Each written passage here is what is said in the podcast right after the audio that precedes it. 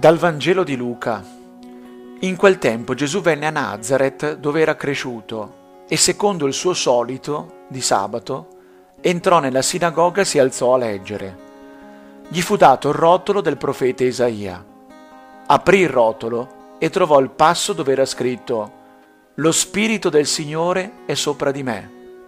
Per questo mi ha consacrato con l'unzione e mi ha mandato a portare ai poveri il lieto annuncio a proclamare ai prigionieri la liberazione e ai ciechi la vista, a rimettere in libertà gli oppressi e proclamare l'anno di grazia del Signore. Riavvolse il rotolo, lo riconsegnò all'inserviente e sedette. Nella sinagoga gli occhi di tutti erano fissi su di lui.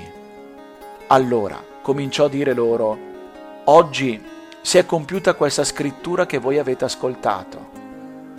Tutti gli davano testimonianza ed erano meravigliati delle parole di grazia che uscivano dalla sua bocca e dicevano, non è costui il figlio di Giuseppe?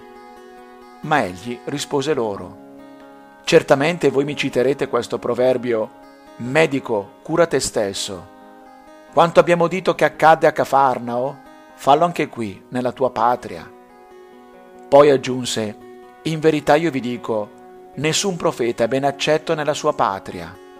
Anzi, in verità io vi dico, c'erano molte vedove in Israele al tempo di Elia, quando il cielo fu chiuso per tre anni e sei mesi, e ci fu una grande carestia in tutto il paese. Ma nessuna di esse fu mandato Elia se non a una vedova a Sarepta di Sidone.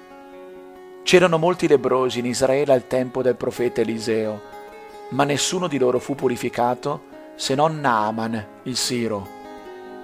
All'udire queste cose, tutti nella sinagoga si riempirono di sdegno. Si alzarono e lo cacciarono fuori dalla città e lo condussero fin sul ciglio del monte sul quale era costruita la loro città, per gettarlo giù. Ma egli, passando in mezzo a loro, si mise in cammino.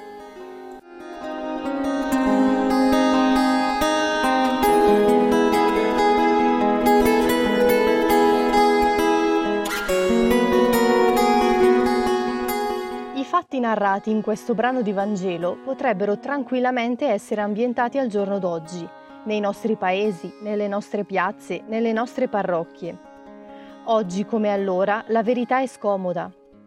Quando racconto o ascolto una cosa vera, così com'è, senza interferenze, mi rendo conto che non c'è preferenza, non si prende la parte di niente e di nessuno, ma spesso non si vuole che la verità venga diffusa tal quale e viene sempre un po' ingannata. Facciamo passare la nostra opinione sottolineando particolari che ci mettano in luce o che sminuiscano l'altro. Così accade in alcuni giornali e telegiornali e in alcuni programmi televisivi, in cui i fatti vengono narrati sempre facendo in modo che la tesi che si vuole dimostrare risulti vera, anche se vera non lo è. Per non parlare dei social network in cui si trova tutto e il contrario di tutto, ma siamo più disposti a seguire questi pur di avere la ragione dalla nostra, piuttosto che cercare ciò che è vero. Gesù, ora come allora, dice la verità che viene da Dio. Sa di avere di fronte persone che per lo più non lo capiscono, non gli credono o sapendo che dice il vero non lo sopportano. Vogliono perfino gettarlo dal monte per zittirlo, ma Gesù non si fa intimorire, passa in mezzo a loro e se ne va, senza nulla da nascondere, senza paura. Io sono pronto e disposto ad accogliere la verità di Gesù nella mia vita, anche quando mi è scomoda.